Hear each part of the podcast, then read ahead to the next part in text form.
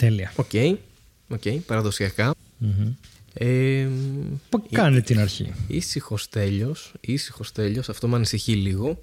Αλλά εντάξει. Όχι, σου λέω. Πάμε ε, δηλαδή, πιστεύεις για το καλύτερο επεισόδιο Μαρμελάδα Φράουλα αυτή τη στιγμή; Καλά, ξεκάθαρα. Πάντα γι' αυτό πηγαίνουμε. Ωραία, τέλεια. Εντάξει, οπότε το ξεκινάω και ο Θεός βοηθός. Λοιπόν. Γεια σας, γήινοι Μαρμελάδα Φράουλα, επεισόδιο νούμερο 55. Άλλη μια φορά εδώ, για 2021. Είμαστε ζωντανοί, το κρατάμε ζωντανό. Ε, είμαι ο Χάρης Δαρζάνος. Γήινοι. Όχι, θα στα... γήινοι. Είναι δυνατόν να, Ναι. να μας δίνεις έτσι Ναι. στεγνά; Τι έχουμε πει, δεν πρέπει να καταλάβουν ότι έχουμε έρθει από άλλο γαλαξία; Ε, ναι, εντάξει, οκ. ναι, έκανε λίγο μπαμ τώρα, η αλήθεια είναι. Αλλά ρε παιδί μου, ήθελα να κάνω μια εισαγωγή λίγο πιο YouTuberική και πιο διαφορετική από τις κλασικές. Ξέρεις Αντί τι; να πω Γεια σας, είπα Γεια σας, γήινοι. Εγώ τώρα Φοβερή θα, διαφορά, θα ναι. αισθάνομαι άσχημα γιατί κάποιοι θα πιστέψουν ότι δεν είμαι γήινος και δεν θα ξέρουν ότι ο ένας μου γονιός είναι γήινος και δεν θα ξέρουν ότι έχω επιλέξει τη γη. Θα νομίζουν ότι θέλω να πάω στο μητρικό μου πλανήτη. Και... Κρύψε τους κρυπτονίτες τώρα εσύ από το σπίτι. Εντάξει. Γιατί ξέρω τα μυστικά σου. Αλλά να σου πω κάτι. Ε, νομίζω ότι ήδη ε, έχοντας υπάρξει YouTuber για τόσα πολλά χρόνια, αρκετά χρόνια. Ο, YouTuber, καταλαβαίνεις. Ε, Έχεις μια παρουσία στο YouTube εννοώ. Αν νόμιζα θα έλεγες Ε, εσένα. Νομίζω ότι πήγαινες να τρολάρεις όχι, και έλεγες όχι. Έχοντας υπάρξει Όχι, τόσα όχι. χρόνια στο YouTube, εγώ ο Χάρης. Γιο! Γιο! Yo. Άνθρωποι, τι γίνεται, είμαι. You- Ε, όχι, ρε παιδί μου, ενώ ότι έχεις μια παρουσία στο YouTube. Ε, θεωρώ ότι ήδη υπάρχει κόσμος που πιστεύει ότι είσαι εξωγήινος. Ε, πιστεύω ότι υπάρχουν κάποιοι Έλληνες εκεί έξω, συνέλληνες με αλφαγιώτα, οι οποίοι ε, πιστεύουν ότι είσαι εξωγήινος. Εσύ συγκεκριμένα. Και εγώ είμαι μια φωνή στο κεφάλι του εξωγήινου, ρε παιδί μου αυτό. Κοίτα, τους χαλάει ότι είμαι ερπετό. Εντάξει, τους χαλάει. Τους χαλάει που θέλω να βάλω μέσα τους το σατανά και τους χαλάει γιατί δεν είναι έτοιμοι να δεχτούν ότι η αλήθεια κρύβεται στους Sex Pistols. Εντάξει, Μην τα, Ναι, ναι, ναι. μην τα παραλέμε κιόλας, αλλά η αλήθεια είναι ότι εκεί Ναι. κρύβεται. Αν, αν υπάρχει ένα μέρος που κρύβεται η αλήθεια, είναι στο σεξ και στα πιστόλια, όπως λένε οι Αμερικανοί. Που γενικά είναι sex pistols, sex drugs, rock and roll. Οπότε όλο αυτό Ακριβώς. είναι, όλο το podcast είναι μια προσπάθεια να πάρω μαζί μου νέους δημιουργώντας μια φωνή που έχω την τηλεπαθητική ιδιότητα επειδή δεν είμαι από την γη να την Ναι. φέρω στο σύμπαν της γης και να πιστεύουν όλοι ότι υπάρχεις. Ε, ναι, αυτό ισχύει 100%. Βασικά όλο αυτό που είπες, το background. Και επίσης αυτό ότι το Sex Pistols δεν είναι αυτό η ατάκα την ελληνική ταινία να διευκρινίσουμε εδώ. Είναι ότι είναι και το σεξ και τα πιστόλια. Το είναι και στις εννοώ. γραφές αυτό. Ναι, Υπάρχει. Ναι, ναι, ναι. ναι, κανονικά, κανονικά. Στην εξωγήινη θρησκεία που, που είσαι μέλος και αυτό. Όχι Και ρε, εν πρεσβεύεις. αρχή είναι ο Εδώ. λόγος, εντάξει. Και μετά ήταν Ναι. το σεξ και τα πιστόλια. Αυτό έτσι Και ξεκινάει. το σεξ.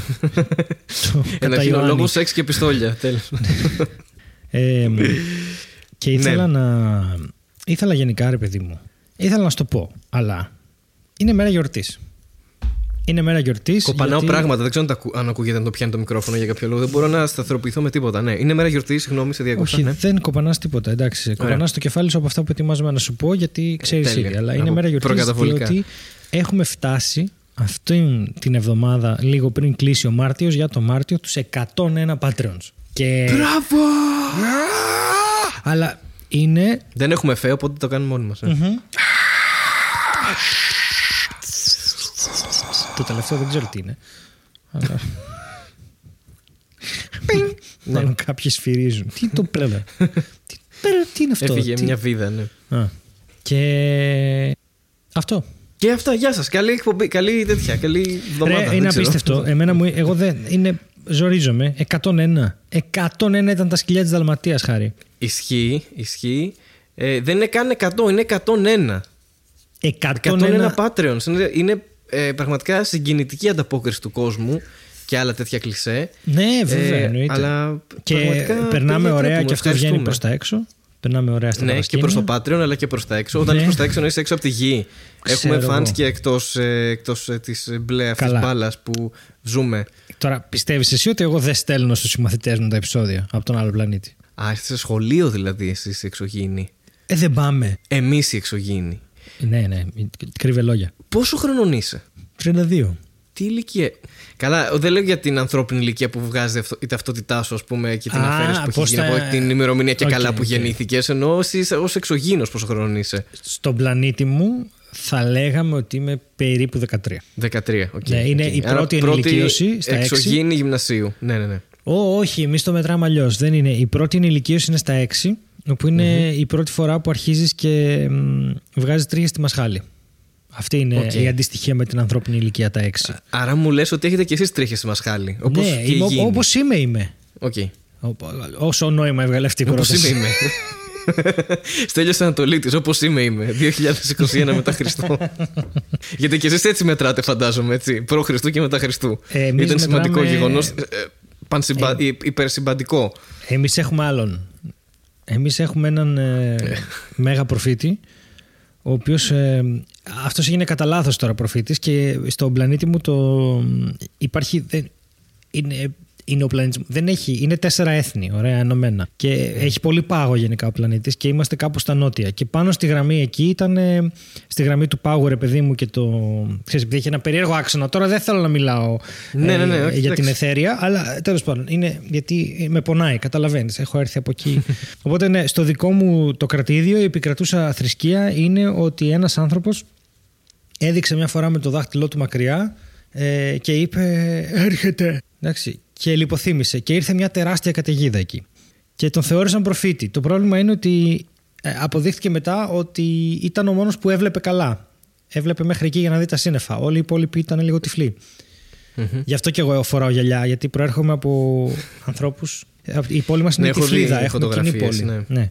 Και μ, αυτό όλο είναι, είναι, είναι πολύ συγκινητικό για μένα, ρε παιδί μου, να το λέω, γιατί δείχνει ότι εμείς προ- στην τυφλίδα τουλάχιστον, ένα από τα τέσσερα κρατίδια, αποδομήσαμε αυτό το, αυτήν την πίστη και δεν την μεταδώσαμε σε άλλους και πλέον γελάμε με αυτό.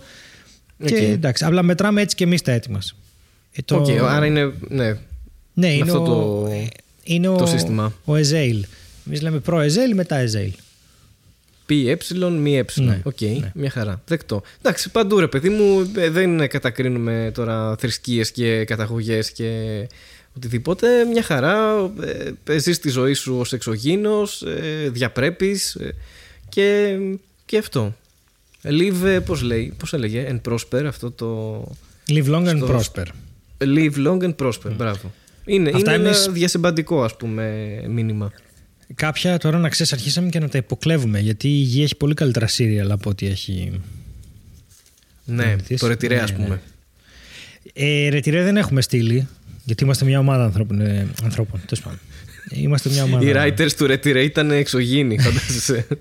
Ε, Η εμφάνιση από κάποιους από εμάς έχει κάνει στο 30 Rock, αλλά δεν μπορώ να πω ποιος Α, οκ. ή ποια. Νομίζω έχω καταλάβει ποιο, ναι, τι λες, για ποιο άτομο μιλάς. Εντάξει, κοίτα. Ε, λίγο απογοήτευση που δεν ήταν στο Ρετιρέ, αλλά οκ. τώρα, Και το 30 Rock καλή σειρά είναι. Η Ελλάδα ήταν Απο, μικρή απόλυτα χώρα. συγκρίσιμες σειρές, ναι.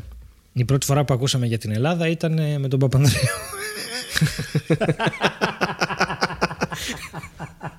το Πασόκ ακούστηκε παντού. ναι, ναι, το Πασόκ έκλασε στο σύμπαν. Έκανε και βγήκε. Ήταν τα- οι δύο μεγάλοι σεισμοί που έχουν γίνει είναι το Big Bang και μετά το, η, η εκλογή του Πασόκ, ας πούμε. Αυτό. Την πρώτη φορά. Στη μεταπολίτευση. Τέλεια. Οκ. Λοιπόν, θέλω να σου πω ότι έχουμε. Κάποιοι ζητάνε updates στο σερβερ της Μαρμελάδα για τη ζωή με τα γατιά. Α, οκ. Και έχω στεναχωρηθεί γιατί κανείς δεν ρωτάει πώς είναι η ζωή με τη σκούπα. Το έχουν ξεχάσει αυτό. Το έχουν ξεχάσει. Και θέλω να σου πω ότι το πρώτο πράγμα που μπήκε μέσα σε αυτό το σπίτι και πιστέψαμε ότι είναι ζωντανό και το κάναμε πουλ, πουλ, πουλ, πουλ, πουλ, ήταν η, η σκούπα. Η σκούπα. Και θέλω να ξέρεις ότι η σκούπα είναι πολύτιμος σύμμαχος στα γατιά. Μμμ. Αλληλεπιδρούν ότι- μεταξύ τους. Ε, καλά, ναι, ε, είναι πολύτιμος σύμμαχος δικός μας για την κατάσταση που προκαλούν τα γατιά στο σπίτι. Α, οκ. Ε, διότι αυτό το σπίτι θέλει σκούπισμα τρεις φορές την ημέρα πλέον. Οπότε η σκούπα βοηθάει πάρα πολύ, αλλιώς θα σκουπίζαμε μόνο τρεις φορές την ημέρα. Τα Τη γατιά είναι βλέπουν μια και χαρά. σαν ε, παιχνίδι. Τα- Τύπου ε, ότι την καλά. κυνηγάνε και τέτοια. Όχι, φοβούνται, αλλά όταν πηγαίνει και παρκάρει, γιατί παρκάρει κάπως αεροπλανικά, κάνει κάτι. Και κάνει Προσγειώνεται. Ναι, κάπως έτσι είναι. Τα- Τότε είναι που βγαίνουν από τις κρυψώνες και καταλαβαίνουν ότι πάει να κοιμηθεί, δεν ξέρω τι κάνουν. Και πάνε από πίσω της και την περιμένουν να σταματήσει να, να κάνει βζιμζιν και πάνε και τη μυρίζουν έντονα. Και ξέρουν ότι όταν φορτίζει Αχα. και αναβοσβήνει το φωτάκι, κάνουν λίγο, ξεσκητάνε το φωτάκι και μετά όταν σβήνει το φωτάκι σταματάνε να ασχολούνται. Αλλά όταν ξεκινάει η σκούπα, είναι μερικές φορές που παίρνουν πολύ θάρρος και πάνε και την, την μυρίζουν όσο κάνεις σκούπις. Όσο κάνεις σκούπις. Σκούπι, σκούπι. Σκούπις. Έχει ένα κουμπί, Σκουπίζει. πατά σκούπις και Σκούπι, πάει και σκούπι. ξεκινάει να σκουπίζεις. Ναι.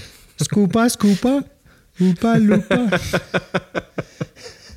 Να σου πω κάτι. Ε, Εγώ θεωρώ ότι πλέον, επειδή και η σκούπα, ρε παιδί μου, φαντάζομαι ότι καθαρίζει και ε, γεμίζει με τρίχες από τις γάτες Ενδεχομένως Ναι. να μυρίζουν και τις δικές τους τρίχες και να νομίζουν ότι είναι κάτι σαν ξέρω εγώ, Μπορεί. πρωτοξάδερφα, κάτι Μπορεί, τέτοιο. μπορεί. Το βλέπουν σαν συγγενή της σκούπα. Όχι, θεωρείς. Μπορεί. Όχι, όχι. Δεν, δεν, απλά έχω κολλήσει γιατί είπες, η σκούπα καθαρίζει και απολυμμένη και περίμενα να πεις κάτι που και το μπούτσο μας ζεσταίνει. Δεν ξέρω γιατί. όχι. αλλά κάπως κλείδωσε στο κεφάλι μου θα πει μια τέτοια μαλακία. Είναι δύο περίεργες λειτουργίες της σκούπας, Ναι. εντελώς διαφορετικές. Δεν ξέρω γιατί εγώ. Γιατί έχω, έχω βαλθεί να κάνω ηλίθιες ομοιοκαταληξίες και είναι όλες ενός είδους. Ναι. Το ναι. μάτι μου γουρλώνει. Μμμ, μμμ, μμμ, κατάλαβες. γουρούνια δολοφόνου. Ναι, ακριβώς. Ναι, Οπότε οκ. ε, ε, αυτό είναι το. το ναι. Και επίσης, τέλος πάντων, έχω την εντύπωση ότι έχουμε δώσει λάθος όνομα στη σκούπα που δεν δώσαμε ακόμα και νομίζω ότι πρέπει να τη λέμε μπουλουμπίνα. Μπου- Το Νομίζω μπουλουμπίνα ότι- είναι τέλειο. Μμ; Είναι τέλειο και δεν ξέρω αν έχει υποθεί Μπουλουμπίνα, καν, ναι. αλλά είναι αυτό. Είναι σαν, μπουλουμπίνα. σαν την κολομπίνα, αλλά κάτι που δεν ξέρεις. Έχω ντυθεί μπουλουμπίνα, ας πούμε. Ναι.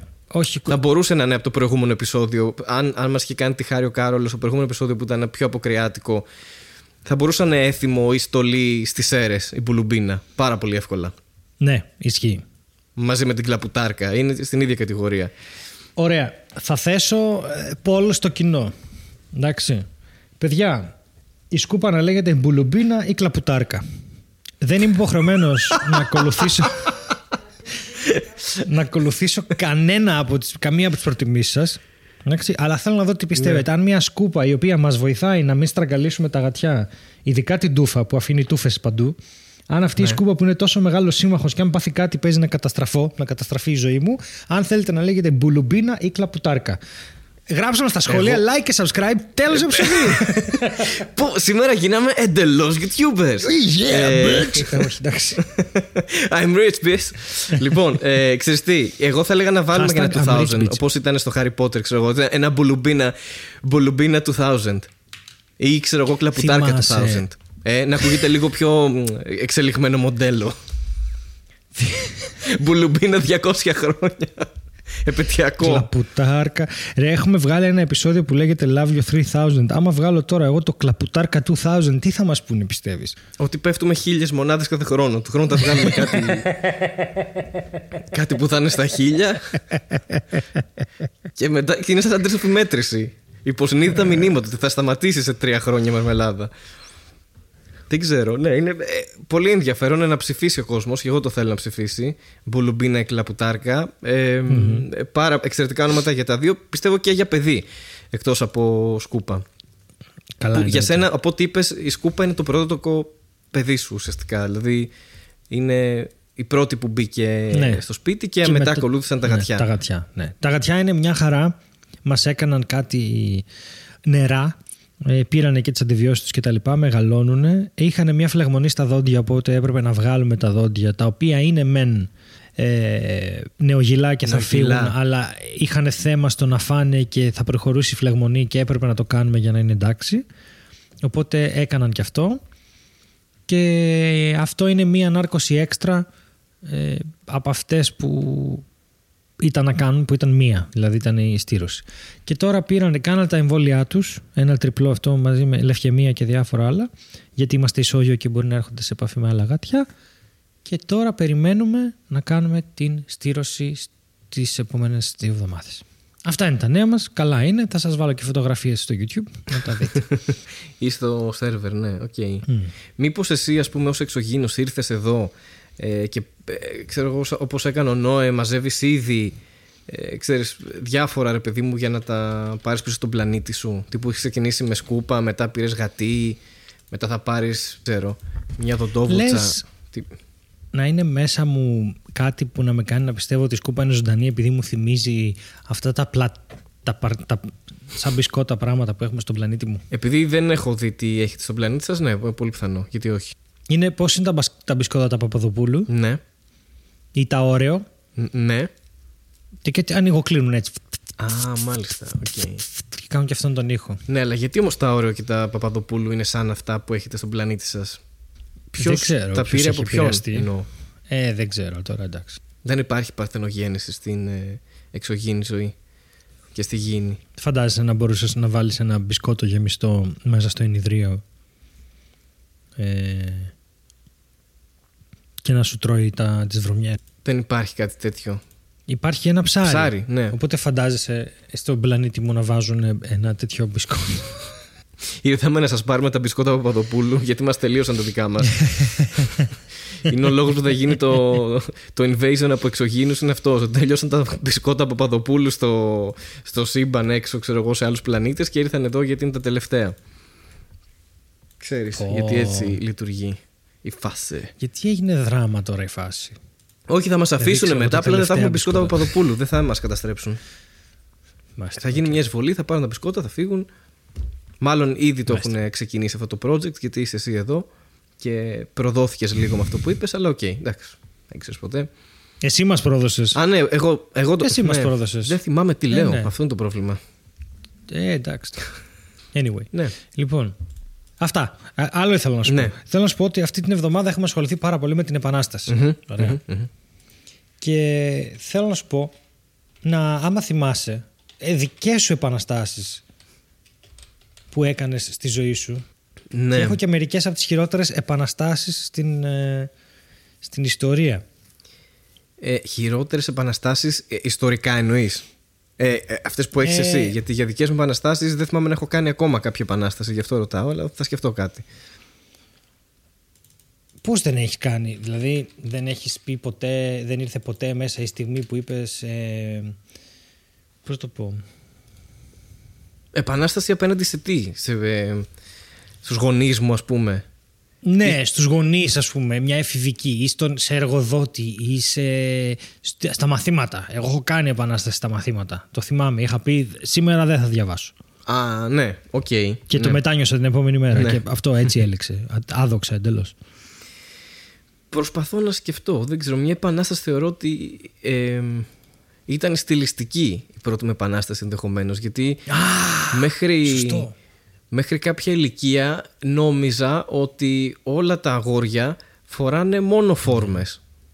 Και αυτό έκανα και εγώ δηλαδή. Και μετά κάποια στιγμή ξαφνικά ανακάλυψα το τζιν, ας πούμε, για κάποιο λόγο. Και ε, ε, κάποια είδου επανάσταση που δεν την είχα κάνει εγώ ποτέ, αλλά φίλος μου την έχει κάνει, πήγε στη γυμναστική με τζιν.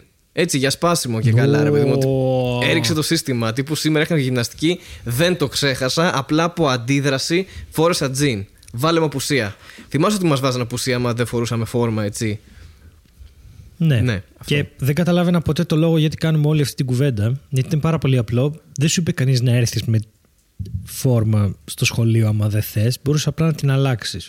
ναι, οκ. Δεν, είναι, δεν Και ήταν η νομίζω ίδια ότι φόρμα όταν- όλη την- όλα τα χρόνια που ναι, φόρεσα. τα, τα κορίτσια νομίζω σπάσανε αυτό το σύστημα. Γιατί έρχονταν με τα ρούχα τους και σε κάποια φάση τρίτη γυμνασίου τίποτα να φλήγα, φλήγαν. Φλή- ναι, flee, they fleed. The girls fleed school. Λίγα. ε, φύ- φύγαν. Φλίτραν. Μάρο φλίτρα.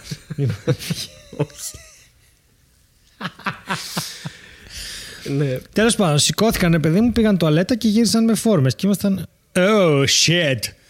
Oh, this is the revolution now.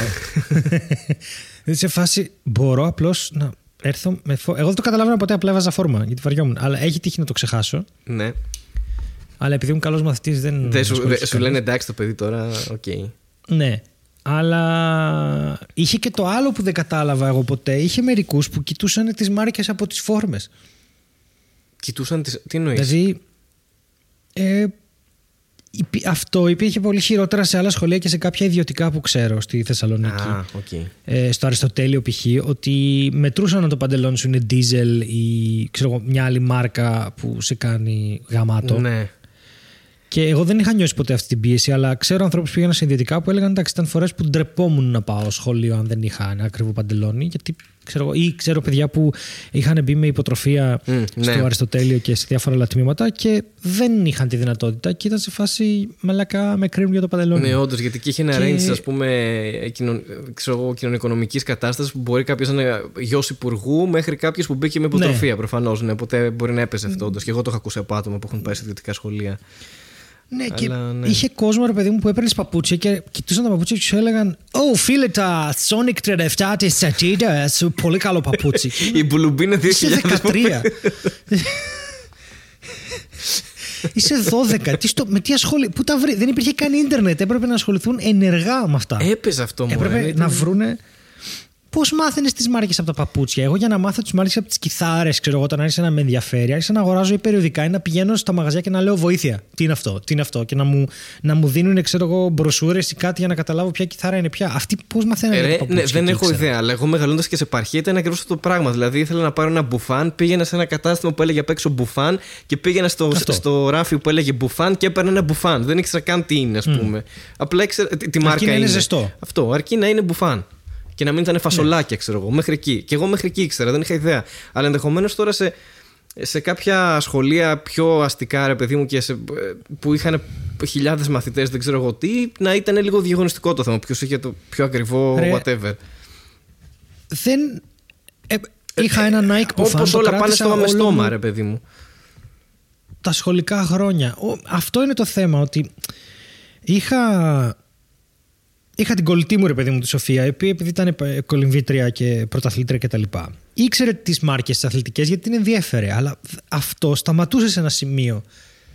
Δηλαδή ε, θα την άκουγα να, να έλεγε, ξέρω εγώ, πω και η τάδε με τα diesel της ή η τάδε με τα ε, Stan Smith της, οτιδήποτε. Και εγώ Ναι. δεν, δεν καταλάβαινα. Και όταν πήρα το μπουφάν, ας πούμε, αυτό το Nike του, με το οποίο ξέρω, έβγαλα όλα τα, τα σχολικά χρόνια γιατί ήταν γάμα το μπουφάν ε, και δεν έπαθε και τίποτα. Ε, η μεγαλύτερη ζημιά που έπαθε, αν έχεις το Θεό σου, ήταν απόκριση επειδή μου πετάξαν δύο-τρία αυγά και εκεί που έπεσαν τα αυγά, γυάλισε το μπουφάν. Μισό λεπτάκι. Πρώτα απ' όλα, γιατί σου πετάξαν αυγά; Γιατί είχαμε αυγοπόλεμο την ε, Τσικνοπέμπτη στην Χαριλάου. Εκτός από αυγοπόλεμο, έχετε και πρόβλημα. Γιατί αγόρι μου κάνατε Γιατί; αυγοπόλεμο, Γιατί συνεχίζεις την Ε, δεν παράνοια του ξέρω. προηγούμενου επεισοδίου; Ποιος παίρνει Να σου αυγά πω και τα κάτι. πετάει στον άλλο για πλάκα; Και δεν- Εγώ ήξερα ότι Τσικνοπέμπτη έβαφα το μαλλί μου κόκκινο, έβαζα μακιγιάζ και μετά έτρωγα αυγά στη μάπα. Δεν ξέρω Οκ. τι. Αυτά ήταν. Αυτό συνέβαινε. Ήταν η φάση του. Θα Κλα- βγούμε και θα Κλασικός κάνουμε Τέλειος αυγοπόλεμο. Ανατολίτης, ναι, Κλασικός Τέλειος Ανατολίτης. Ναι. Οπότε δεν ξέρω, δεν έχω λεπτομέρειες, μην με ρωτάς. Απλά Εντάξει. ξέρω ότι τότε το μπουφάνο μου απέκτησε εν- μια γυαλάδα μπροστά που δεν έφυγε ποτέ και ήταν από νεκρά έμβρια κότας. Αυτό. Με αυτό νομίζω ότι ε, το αυγό δεν βγαίνει και εύκολα, δεν καθαρίζει, δεν ξεμυρίζει. Δηλαδή είναι εντελώ. Άσε, άσε. Δεν βγάζει νόημα. Και αυτό το μπουφάν πράγμα. ήταν και αντιανεμικό και αδιάβροχο και τα λοιπά και πολύ ωραίο. Και μπορεί να το κάνει και εκεί τηγανιτό θέλω να πλέον. μετά από καταλήξω. αυτό, ναι. Ακριβώς και ε, με διακόπτεις και με, με αφήνεις να εξομολογούμε άσχημες στιγμές από την παιδική μου ηλικία που με έχουν οθήσει να μεταμορφωθώ σαν άνθρωπος στη ζωή μου και σαν εξωγήινος. ε, και φυσικά δεν λέω ότι χαριλάω της Θεσσαλονίκης, λέω ότι χαριλάω της Τυφλίδας. Ε, μπράβο. βόρεια, είναι Ναι, μια ναι, ναι. πόλη. Ούτε στη- της έτσι, Γεωργίας, μπράβο, να ε, εξηγούμε. ναι. Ούτε, ούτε, ούτε. Είναι συγκεκριμένα αυτά που λέω. Ας- Είναι, αφορούν την εξωγήινη μου ζωή Ναι, πριν ναι. έρθω εδώ. Ότι Πριν την whatever πρώτη ε, ενηλικίωση. takes place in space ε, stays in space, ας πούμε. Ναι. Ναι, in space no one can hear you scream. ε, και τέλος πάντων, ναι, και είχε έρθει κάποιος και μου το θυμάμαι αυτό. Μου λέει Nike, α, και ήμουνα. Α ήταν και bike, ξέρω εγώ, τι που φαν είναι. Δεν. Σκατά. και το, υπήρχε αυτό. Και εμένα δεν με ενδιαφέρει, ήταν το μπουφάν μου. Δηλαδή θα, θα πήγαινα να φάω αυγά με αυτό. Το αγάπησα αυτό το μπουφάν. Και το μπουφάν Είναι πολύ έτρωγε ωραίο. αυγά. Το ίδιο εννοώ. Ναι. Καλά, ναι. Εντάξει. Κάτι ξέρεις, ας πούμε, κάτι πολύ σημαντικό για εκείνη την εποχή, το οποίο ο κόσμος δεν το ξέρει, αλλά τότε παίρναμε μπουφάν τα οποία να μπορούν μέσα στην τσέπη να χωρέσουν ένα Discman. Ναι. Εγώ το βάζα στην τσάντα. δεν μπορούσαμε νομίζω. να έχουμε μικρές Το βάζα τσέπες. Στην τσάντα από πίσω. Βέβαια, εσύ ήσουν από τους άλλους, εντάξει. Και πώς άλλαζες κομμάτια; Μόνο του. Μμμ. Δεν υπάρχει πιο. Ε... Πήγαινε στο επόμενο κομμάτι απλά, δεν άλλαζα κομμάτια. Ξέρεις τι γινόταν. Ε, ε, τώρα θυμήθηκα ότι δεν υπάρχει πιο αποτυχημένο marketing και πιο αποτυχημένη τεχνολογία δηλαδή που δεν δούλευε από αυτό που σου πουλούσαν όσο το αντιγραδασμικό CD. Δηλαδή, Ω, καλά. όσο κι αν στο πουλάγε, δεν δούλευε ποτέ αυτό το πράγμα, ρε φίλε. Ποτέ, ποτέ. Κοίτα, υπήρχε ένα, συμ- δηλαδή είχε ένα αντισόκ της ε, Sony νομίζω ο φίλος μου ο Μιχάλης με το οποίο μπορούσες να περπατήσεις και να μην σε νοιάζει. Ναι. Αλλά αν, είχες, ξε- αν σκόνταυτες κάπου, ε, τελείωσε. Δηλαδή άντεχε μέχρι 2-3 δευτερόλεπτα. Δεν μπορούσε παραπάνω. Ναι, ναι, ναι. κάπου Αυτό εκεί. είναι το πιο δυνατό που έχω δει. Πα- Και αυτό το πλήρωνες. Ναι, τε- καλά ήταν και. Ναι. Αλλά ξέρεις τι, ε, μιλώντας για επαναστάσεις και δεν ξέρω αν έχεις ολοκληρώσει αυτό το θέμα, ε, θυμήθηκα ένα δεύτερο πράγμα που έκανας σε, λίγο μετά το σχολείο. Βασικά πρώτο Αχα, έτος θέλω να ότι ακούσω. άφησα μαλλί. Ω, κι εγώ. Ε, συνδεθήκαμε ξεχάσει. εκεί. Ναι, είδες, δεν είναι μια επανάσταση τύπου ότι αφήνω μαλλί. Εντάξει, τώρα εγώ είμαι αντισυστημικός γιατί έχω μακριά τρίχα, ας πούμε. Και εντάξει, το ξέρω ότι δεν είμαι τόσο ωραίος με το μακρύ μαλλί, αλλά θα τα αφήσω έτσι κι αλλιώς, ας πούμε. Ναι. Και το έχω κάνει δύο φορές στη ζωή μου. Το έχω κάνει εκεί, ξέρω εγώ, 18-19 και μετά το Ναι. έκανα στα τύπου 25. Ο Χριστός Στην, πρώτη μου, στην πρώτη μου δουλειά στα 24-25 ξανά άφησα μαλλί, χωρίς λόγο. Τύπου το ξαναείδε επαναστάτης, ρε παιδί μου. Σοβαρά τώρα. Ναι. Εσύ το τέσταρε μία φορά μόνο το μακρύ μαλλί. Ναι, το τέσταρα μία φορά για τρία χρόνια. Έφτασε μέχρι τη, τη μέση της πλάτης μου.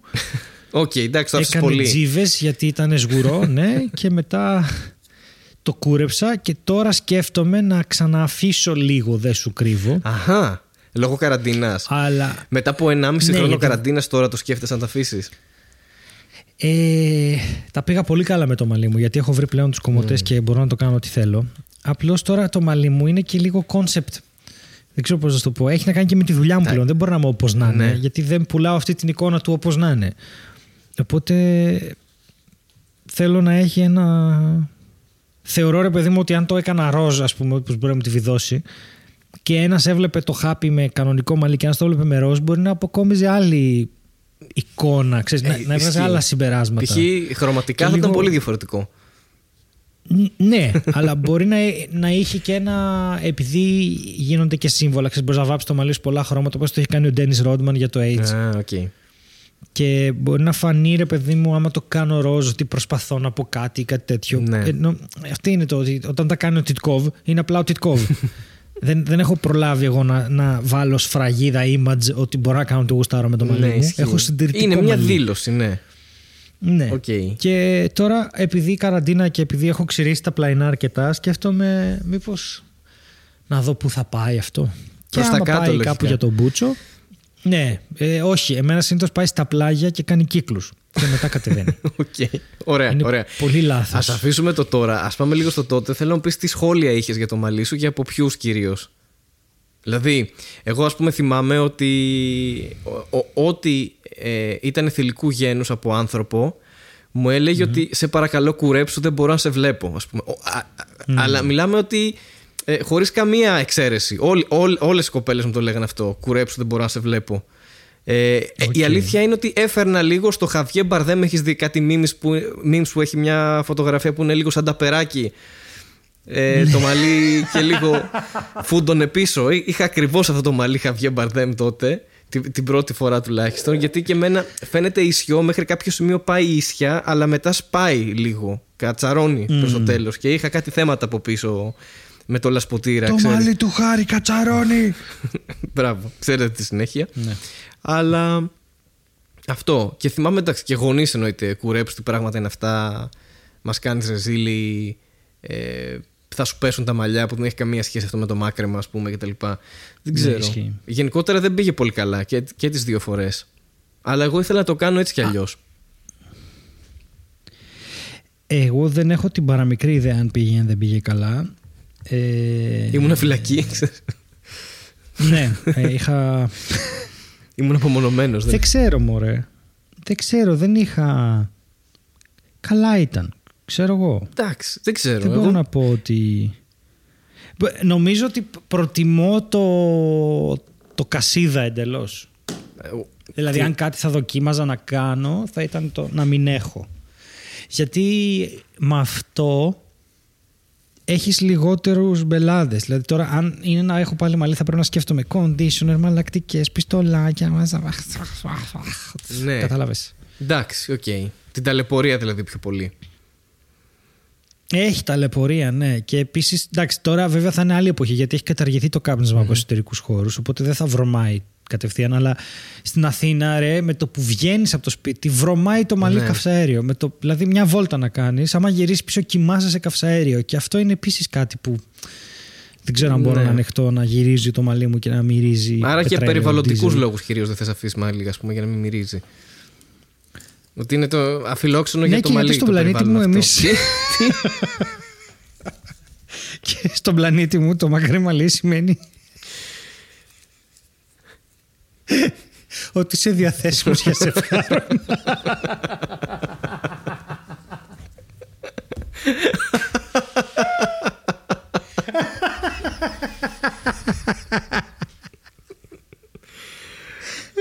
Άρα είναι πολύ φανερό το ποιος ε, ναι, ποιος ζευγαρώνει και ποιος όχι. Δηλαδή, άμα έχεις κοντό μαλλί ακόμα, δεν μπορείς να ζευγαρώσεις. Δεν είσαι. Ναι. Υπάρχει. το μακρύ μαλλί μας ζευγαρώνει. Δεν ξέρω. Εγώ ε, ένιωθα πολύ δεν μέταλ με ξέρω. το μακρύ μαλλί πάντως. Ένιωθα πολύ επαναστάτης. Αυτό θυμάμαι. Και μετά, ξέρεις, όταν το κόβεις, λες: OK, ναι, δεν ήταν και κάτι φοβερό. Ωραία, άρα έχουμε μοιραστεί μια επανάσταση που Ναι. είναι το μακρύ μαλλί.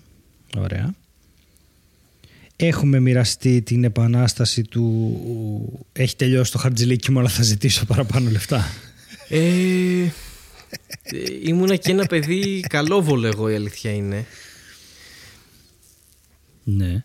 Και νομίζω ότι παι- όχι, παίζει να μην το. Ε, δεν μπορεί να μην έκανες ένα λάθος στη ζωή σου και να μην το υπολόγισες και να είχες ξέρω εγώ 20 ευρώ και να είπες εντάξει μου φτάνουν για τέσσερις μέρες ξέρω εγώ και να σου, φτά... να σου πήγαν στις δύο και μετά να πρέπει να Ναι. πας σχολή και να μην έχεις Ναι, εισιτήριο. εντάξει, δεν κοίτα, μπορεί να το κάνεις σίγουρα αυτό. σε πιο μεγάλη ηλικία, ναι, λογικά ξέρω εγώ, π.χ. ως φοιτητής, επειδή όντως δεν δούλευα, ρε παιδί μου, και με συντηρούσαν οι γονείς μου. Ε, ναι, Ναι, ναι. έχει γίνει, σίγουρα.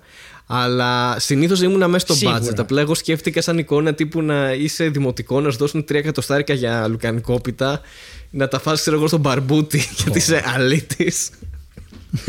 και να πεις θέλω άλλα 3 εκατοστάρικα να μου δώσετε για να πάρω ξανά τυρόπιτα, ας πούμε. Δηλαδή.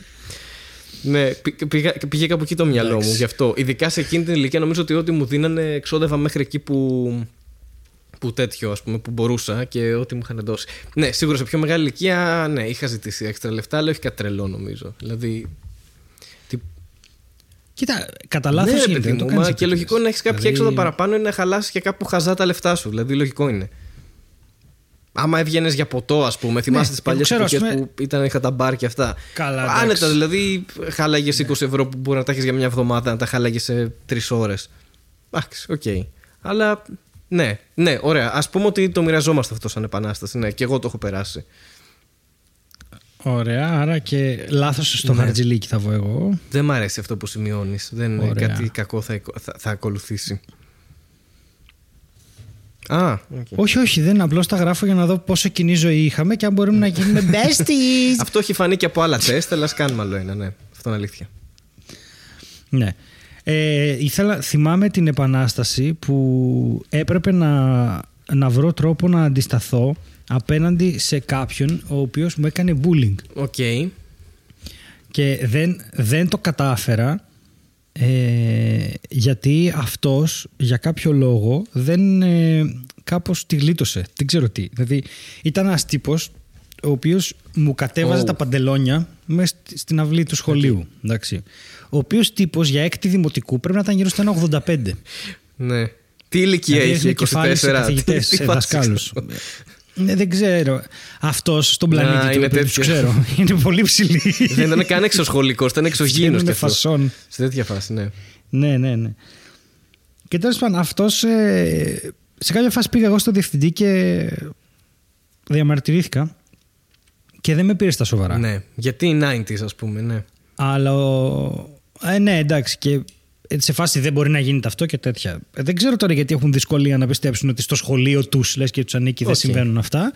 Αλλά anyway, μου είχαν φωνάξει ρε παιδί μου να, στο γραφείο να πω. Να ζητήσω συγγνώμη, ξέρω εγώ, από τον τύπο που λέω τέτοια ψέματα, Α, κάτι τέτοιο. Ακραίο. Αυτή ήταν δηλαδή η και φάση. κερατάς ναι, και ναι, όχι, δαρμένος, μιλάμε ας πούμε. ότι. Ναι, απλώς ρε παιδί μου, όταν σκέφτομαι, δεν ξέρω αν παρακολουθείς το Me Too, Ναι, ναι, ναι. αν έχεις ακούσει ποτέ γι' αυτό και αυτά. Αλλά όταν τα λένε αυτά, δεν ξέρω γιατί δυσκολεύεται πολλοί κόσμος να τα πιστέψει. Γιατί και σε μένα έχουν τύχει, παρόλο που δεν είμαι α, α, γυναίκα, ξέρω εγώ. Δηλαδή, έχω, έχει τύχει να απευθυνθώ Ναι. στην αρχή και η αρχή να μου πει: Μα είναι δυνατόν να λες τέτοια πράγματα για το παιδί και εδώ το είναι ψηλό. και αυτό ήταν όλη η Ναι, ναι. επιχειρηματολογία που είχε. Φοβερό. Όλοι, εντάξει. Και απλώς εκείνη. Εντάξει, ε, μεσολάβησε η μάνα μου τέλος πάντων εκεί πέρα και ε, εγώ με θυμάμαι εκεί πέρα να ουρλιάζω. Θυμάμαι να ουρλιάζω, λέει, μέσα στο γραφείο και να λέω δεν υπάρχει. Λέτε ψέματα. Λέει ψέματα. Και ο άλλος έλεγε κανονικά. Σε έπνιγε το δίκιο σου τέλος πάντων, ναι. Ναι, όχι, μα, μου έλεγε ότι είμαι τρελός. Ότι τα Τέλειο. φαντάζομαι. Τέλειο. Ξέρω, εγώ θυμάμαι τα πρώτα μου bullying πάντως. Ποτέ δεν έκανα επανάσταση απέναντι σε bullying. Αλλά τα πρώτα bullying ήταν στο νηπιαγωγείο όταν ε, ξέρεις, υπήρχε αυτός ο ανταγωνισμός σε, σε επίπεδο ξύλου. Το να προλάβεις ένα παιχνίδι, ένα ποδήλατο ή οτιδήποτε. Και έτρωγα πάντα ξύλο, ξέρεις, και άλλα παιδάκια με σπρώχνανε για να το πάρουν αυτοί, ας πούμε. Αυτό, αυτό θυμάμαι σαν εικόνα και είναι από τα λίγα πράγματα που θυμάμαι ηλικία 4, ας πούμε, και τα λοιπά, ρε παιδί μου. 5, whatever. Αλλά επανάσταση στο bullying, όχι, δεν θα έλεγα ότι είχα κάνει ποτέ. Ε, έτυχε και έναν νομίζω τον κλώτησα. Ου. Οκ. Καταδικάζουμε τη βία από που Ε, προέρχεται. κα- Στέλιο. Sorry. Ναι, εκτός αν είναι σε bullies. Δεν, ε, δεν έχω κανένα απολύτως πρόβλημα. Εγώ, έτσι, η αστυνομία έχει, οπότε προσέξτε. Δεν δίνω συμβουλή σε κανέναν. Ε, Νομικά απαλλάσσω με οποιαδήποτε ευθύνη για, το, για ό,τι καταλάβατε ότι είπα. Ναι, οκ. Εντάξει. Εντάξει. Όχι, ναι, ούτε καν. Ε, αλλά ναι, μου 'φυγε και σταμάτησε και τον bullying αμέσως. Ως διά μαγείας, ναι. ναι, εντελώς ως διά μαγείας. Αυτό που χρειαζόταν τελικά ήταν. Ε, το μόνο που χρειαζόταν δηλαδή ήταν να μεταμορφωθώ κι εγώ σε ένα αρχίδι που δεν υπολογίζει τη βία. Και Περιμένω πάρα πολύ ένα σχόλιο τώρα. Όλα κάτω καλά. Που θα γράφει ότι υποκινούμε τη βία από αυτό το podcast. Γιατί είναι η τελευταία ε, κατηγορία που θα θέλω να ακούσουμε. Έχουμε, έχουμε ακούσει άλλα κι άλλα. Καλά, ήδη, ήδη, ναι, ήδη είχαμε κάτι κρούσματα οτινανίασης. ναι, Αλλά ναι. τέλος πάντων. Whatever. Οκ. Εγώ απ- απαλλάχθηκα από όλες τις νομικές μου ευθύνες και αυτό στον πλανήτη μου με καλύπτει. Εδώ δεν ξέρω τι κάνετε, αλλά εγώ θα, δεν θα δικαστώ στη Ε, γη όχι σας τώρα, για εντάξει. μαλακή. Θα, θα πρέπει να σε κάνουμε. Πώς το λένε, export στο, στον πλανήτη σου για να δικαστείς. Πώς γίνεται εδώ, ρε παιδί μου, ότι ένας που έχει. έχει κα- Export. ναι, σαν, σαν JPEG, ξέρω εγώ, από το Photoshop. Whatever. Εννοώ ότι πρέπει να σε, να σε ε, Μάλιστα. βγάλουν από τον πλανήτη για να δικαστείς εκεί που έχεις κάνει τα εγκλήματα, ξέρω εγώ. Να δικαστείς από εκεί που προέρχεσαι, μάλλον. Αυτό. Ε, στο θέμα των επαναστάσεων και χωρίς φυσικά να υποτιμούμε όλο αυτό το ελληνικό κομμάτι, καμία σχέση, ε, αφού υπάρχει μια επαναστατική ατμόσφαιρα στον ότι αέρα μύρισα και κιόλας. όλα αυτά, ναι, ακριβώς, sorry εγώ ήμουνα, ε, ε, βρήκα Ναι. έξι ναι. πολέμους ωραία, που έγιναν για πάρα πολύ Ωραία. ηλίθιους λόγους. οκ. Ωραία, και ήθελα να σου πω. Ε, α, ναι. Να σου πω. Νομίζω ότι απλά θα, Ναι. θα, θα Βέβαια- προχωρούσες έτσι κι αλλιώς το να το πεις. Δεν ε, χρειαζόταν συγκατάθεση από μένα για να το κάνεις αυτό. Όχι, όχι. Ναι. Απλά θέλω να καταλάβεις ότι έχω βρει αυτό το άρθρο από το history.com που είναι το history channel και θέλω να ξέρεις ότι εγώ έβαλα ridiculous wars, ridiculous revolutions για να δω κάτι σαν το, τον πόλεμο ενάντια στα ήμου. Δεν το Όχι, ξέρεις αλλά μου αυτό. ακούγεται πάρα πολύ λογικός πόλεμος. Ωραία. Τε- Αυτόν τον πόλεμο, ας πούμε, δεν τον έχει Ναι. μέσα σε αυτό το άρθρο. Αλλά έχει μέσα ως γελίο πόλεμο τη στάση Ναι. του Νίκα. Οπότε δεν ξέρω κατά πόσο είναι έμπιστο αυτό το άρθρο και πόσο θα εκνευριστούμε εμείς ή ο υπόλοιπος κόσμος. Αλλά θέλω να σου πω ότι στην Αυστραλία, πολύ πρόσφατα κιόλας. Ναι, ναι. Okay. Ε, ο μεγάλος πόλεμος των Ήμου okay, έγινε το 1932. Τα Ήμου είναι κάτι πουλιά. Και ποιος δεν μισεί τα ήμου, Είναι έτσι. πουλιά Δηλαδή, μεγάλα. παγκοσμίως όλοι οι πόλεμοι είναι για τους Ναι. Εβραίου και για τα ήμου. Αυτά τα δύο. Γενικά, ναι. Ναι. Και για τα εμβόλια τελευταία. Τα ήμου τρέχουν με 50 χιλιόμετρα την ώρα. Okay. Ζυγίζουν 36 με 40 κιλά. Και είναι ναι. 2 μέτρα. Είναι σαν τεράστιες γαλοπούλες, δεν είναι λίγο. 75 αυτά. ύψος και 2 μέτρα. Ναι. Ναι, μπράβο. Και έχουν κάτι πολύ δυνατά πόδια. Ωραία. Και σε κάποια φάση τα ήμου έγιναν τόσο πολύ, τόσο πολλά. Ε, τι έγινε τώρα, όταν τελείωσε ο πρώτος παγκόσμιος πόλεμος υπήρχαν πάρα πολλοί βετεράνοι στην Αυστραλία ε, οι οποίοι τέλος πάντων τους δόθηκε γη για να μπορέσουν να κάνουν φάρμες και αυτό έγινε στη δυτική Και κυρίως γιατί υπάρχει Αυστραλία. άπειρη γη στην Αυστραλία. Και- Οπότε, ναι. Γενικά η φάση είναι πάρτε Ναι, γη. ακριβώς. Ναι. Και τέλος πάντων ήρθε και η μεγάλη, το Great Depression του 30, του 29 ρε παιδί μου. Οπότε τους είπανε, ωραία βάλτε, πώς το λένε, ε, wheat, στάχια. Ε, έλα. Έλα μωρέ, Σιτάρι, στάρι, ναι, πας οκ. το καλό. Ναι, βάλτε στάρι. Και είπε η κυβέρνηση ότι θα σας βοηθήσουμε με, με χρηματοδότηση, με subsidies και αυτά.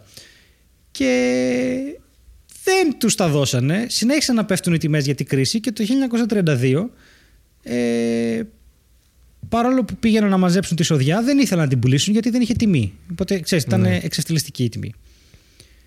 Και σε κάποια φάση λέει, φτάσαν 20.000 ήμου ναι. Από πού; και άρχισαν να επιτίθενται στο σιτάρι. Τύπου το χτίζανε κάποια χρόνια. Τι είναι, σαν να μην, σαν να μην έφτανε όλο αυτό. Έσκασε το punchline ότι ήρθαν 20.000 πουλιά σε μέγεθος 2 μέτρα. Ωραία. Και αυτά, αυτά λέει μεταναστεύουν όταν είναι να, πώς το- να αναπαραχθούν. και φύγανε από τις ακτές και πήγαν προς τα μέσα. Ή αφήνουν μακριά μαλλιά. Τι αυτό. Ναι. φαντάζεσαι, Πάνω στα φαντάζεσαι τσου. μακρυμάλλικα ήμου με ράστα και τέτοια να επιτίθενται στα Ω. σιτάρια χωρίς λόγο. Ναι, οκ, θέλω να ακούσω την, ε, βε- την πραγματική βερζιόν αυτής της Τέλος ιστορίας πάντων. όμως. Οπότε ας σκάσω λίγο. Φαντα... ε, όχι, σκάνε 20.000 ήμου και από πίσω παίζει, δεν ξέρω, πα- ε, Manowar. και είναι με baby oil και...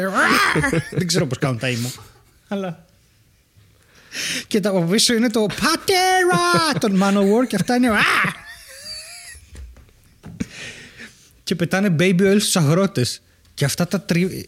Με το που πέφτει το baby oil πάνω σου αποκτάς μυς και γίνεσαι μέρος των Κα- Manowar. καλά, εννοείται. Εν τω μεταξύ τώρα, επειδή Εντάξει, αυτό, φτάνει. ε, ρε παιδί μου, η επίθεση των ήμου ήταν προσχεδιασμένη προφανώς.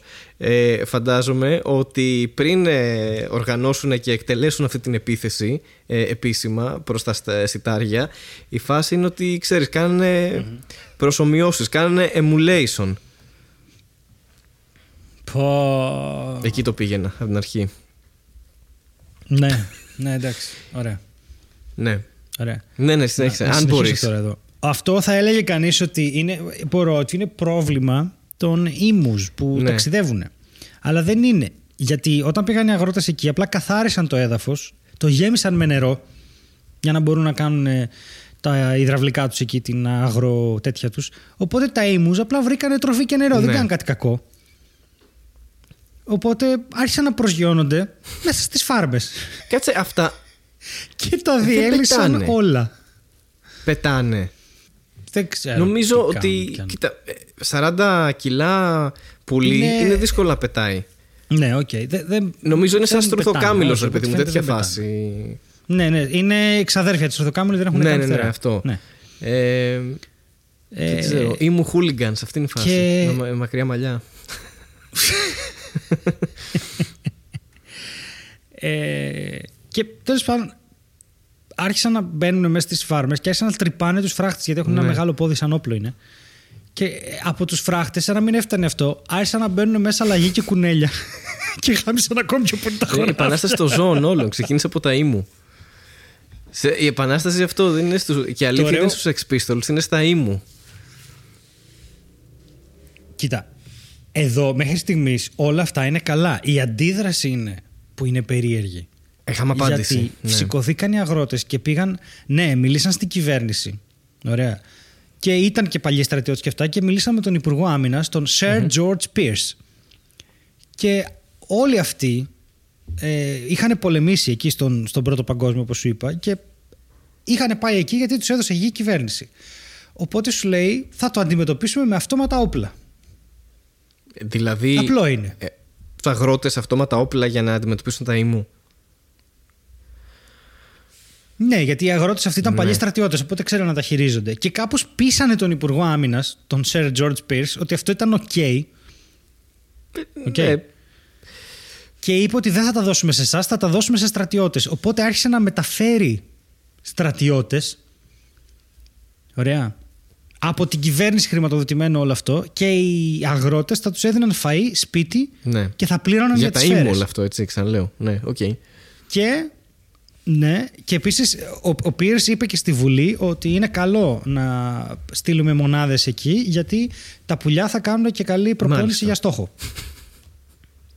Ωραία.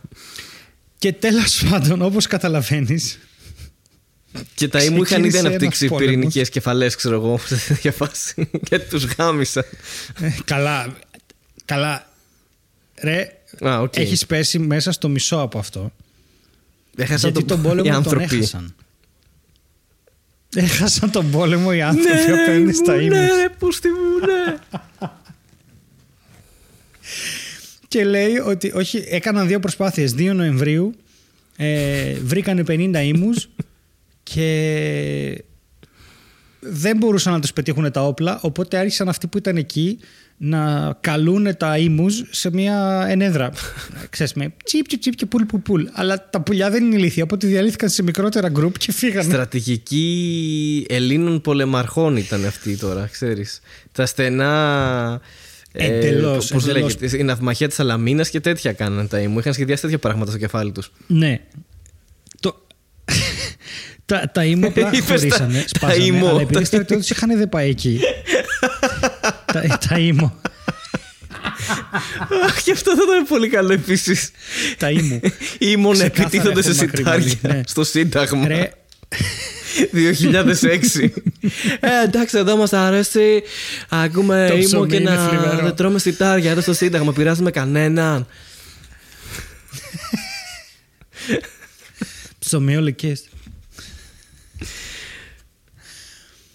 Και λοιπόν, τώρα, πε- πρόσεξε, επειδή είχαν πάει ήδη στρατιώτες εκεί, δεν είχαν θέμα, οπότε ξεκίνησαν να πυροβολούν. Και σκοτώσαν καμιά δωδεκαριά. Και λέει τέλος πάντων 4 Νοεμβρίου προσπάθησαν να κάνουν άλλη μια ενέδρα και βρήκαν περίπου χίλια ήμους να έρχονται κατά πάνω τους. Και λέει περίμεναν μέχρι να έρθουν τα, τα πουλιά προς το μέρος τους αλλά το όπλο κόλλησε και σκότωσε μόνο 12 πουλιά και τα άλλα λέει σκόρπισαν. Τέλος πάντων, το concept είναι ότι γενικά με, στις πρώτες 6 μέρες του, του πολέμου είχαν ξοδέψει 2.500 σφαίρες και μάλλον σκότωσαν ή 50 πουλιά Ναι. ή 200 με 500. Δεν ξέρουν. Δεν έχει μετρηθεί. Ήταν τεράστια αποτυχία. Και έγινε και μια δεύτερη προσπάθεια για όλο αυτό. 12 Νοεμβρίου, δεν ξέρω τι σκατά. Και σκότωσαν. Τέλος πάντων, μιλάμε ότι σκοτώναν περίπου 100 ήμου τη βδομάδα μέχρι τις 2-3 Δεκεμβρίου. Και λέει ότι τέλος πάντων σκοτώσαν περίπου ε, 986 πουλιά με 9.860 σφαίρες. Κακό ποσοστό θα έλεγε κανείς. Ναι. Και επειδή αυτό είναι πολύ πολύ ακριβές ναι, ε, και πολύ πολύ ακριβές μάλλον είναι ψέματα και γενικά ε, σώσανε λέει αρκετό από το σιτάρι σκοτώσαν περίπου 2.500 πουλιά αλλά μπροστά Ναι. στα 20.000 δεν είναι κάτι δηλαδή δεν είναι ότι τα αποδεκάτησαν το 10% και έμειναν πάλι πουλιά να τα γαμίσουν όλα. Μάλλον από το θόρυβο φύγαν δεν ξέρω τι. Τέλος πάντων λέει γενικά ότι συνέχισαν να έρχονται προβλήματα ε, και ξαναζήτησαν λέει βοήθεια οι αγρότες από το στρατό το 34, το 43 και το 48 αλλά τελικά το πρόβλημα που τους έλυσε τα, τα χέρια το, αυτό, συγγνώμη, το- αυτό που τους έλυσε τα, τα- το πρόβλημα ήταν ότι βάλανε ένα επικήρυξαν Τι τα δώσανε ήμου reward για τα. και λέει σκο... ναι δώσανε reward και σκοτώσανε λέει κάπου 57.000 πουλιά ναι. Και αυτή τη στιγμή, παρόλο που αυτά τα νούμερα είναι αληθινά, τα ήμους δεν έχουν κανένα πρόβλημα στον πληθυσμό τους. Λοιπόν, Αυστραλία, ετοιμάσου μια για την χαρά. επόμενη επίθεση. Θα σκάσουν από το πουθενά ένα εκατομμύριο ήμου, τα οποία κρύβονται κάπου στο κέντρο της Αυστραλίας, που είναι και λίγο ανεξερεύνητο. Εγώ πιστεύω τους έρχεται.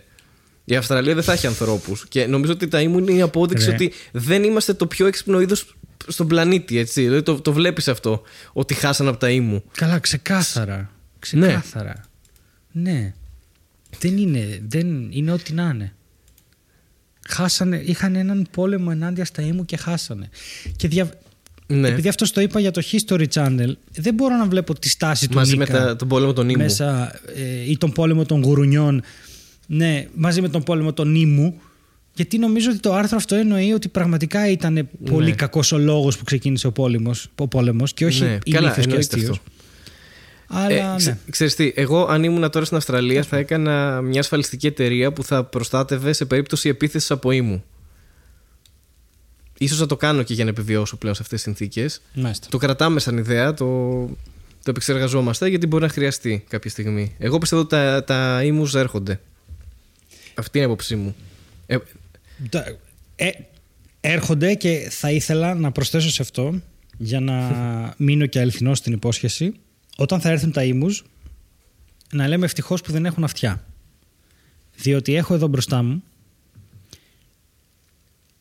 ένα άρθρο που λέει για το 1738 ένας Βρετανός λέει ναυτικός με το όνομα Robert Jenkins πήγε στην Βουλή και έδειξε ένα κομμένο αυτή σε αποσύνθεση και είπε ότι πρέπει να καταλάβετε, κύριοι βουλευτές, ε, σε επίσημη κατάθεση, ότι ένας ε, Ισπανός φύλακας ε, Ε, λι, Πες το, λιμενεργάτης Coast Guard. πήγα να πω. Ε, Ε, ε, του λιμενικού, ρε παιδί μου. Ναι, λιμενεργα- λιμενοφύλακα. λιμενοφύλακας αυτός, πώς λέγεται, ναι, του λιμενικού, του έκοψε το αυτί του 7 χρόνια πριν για να τον τιμωρήσει που Ναι. κλέβει. Που εισάγει παράνομα αγαθά στη χώρα συγκεκριμένα.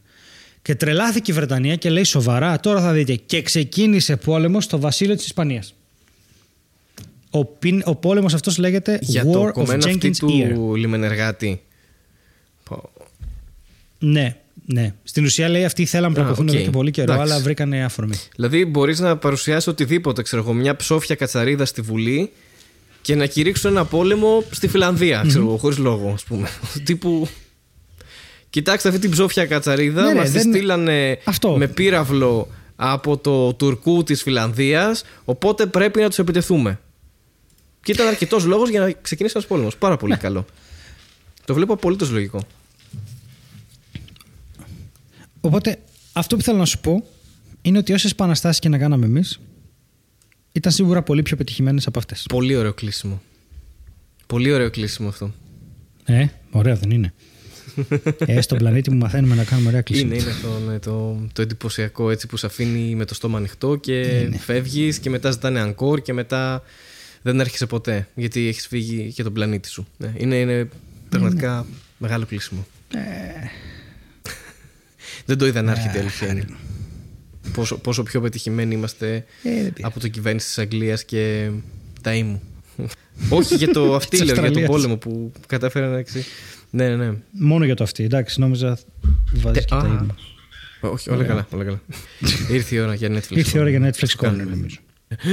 Λοιπόν, ε, φτάσαμε στο κομμάτι του Netflix Corner, το οποίο ε, κομμάτι αυτό του σημερινού επεισοδίου, ε, στο οποίο μάλλον θα ασχοληθούμε με μια ταινία που είδαμε εγώ και ο Στέλιος. Γιατί αν την είχε δει ένας από τους δύο, ε, δεν θα είχε νόημα το Netflix Corner.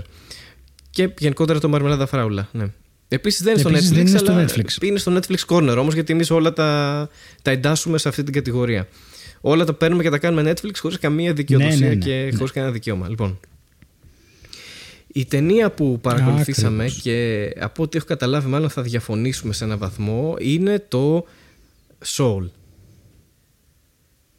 Η, ή πώς λέγεται, Yeah. λέγεται η ψυχή στα ελληνικά, δεν ξέρω. Δεν έχω ιδέα. Το Soul πάντως Ναι. Α, δεν ξέρω ε, πώς το είχε λες στα γίνει ελληνικά. λίγο χαμός Δεν εκεί ξέρω. κοντά στα Χριστούγεννα νομίζω, αν και δεν είναι χριστουγεννιάτικη, δεν έχει χριστουγεννιάτικο theme ε, η ταινία. Το, Δεκέμβριο βγήκε, οκ, γι' αυτό. Ε, είναι animated. Παίζει μέσα σε αυτήν η Tina Fey. Οπότε, ναι, είναι η 22. Α, ναι. Ένας από τους δύο βασικούς χαρακτήρες, ας πούμε, ήταν η Tina Fey Α. αυτή, η, η ψυχή, η μία.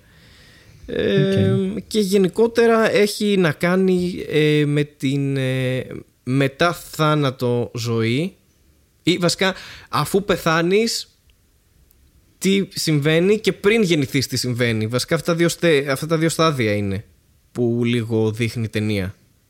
Και εντάξει, και την πραγματική ζωή, ρε παιδί μου, εντάξει, είναι προφανώς ε, μια μη ρεαλιστική ταινία, αλλά ε, ναι, σου δείχνει αυτό χοντρικά. Τώρα δεν ξέρω, αυτό είναι το, το premise. Υπάρχει ένας ε, μαύρος μουσικός ε, της jazz, αυτό μου άρεσε πάντα όταν έχει jazz μέσα η ταινία, εμένα μου αρέσει για κάποιο λόγο, δεν ξέρω τι.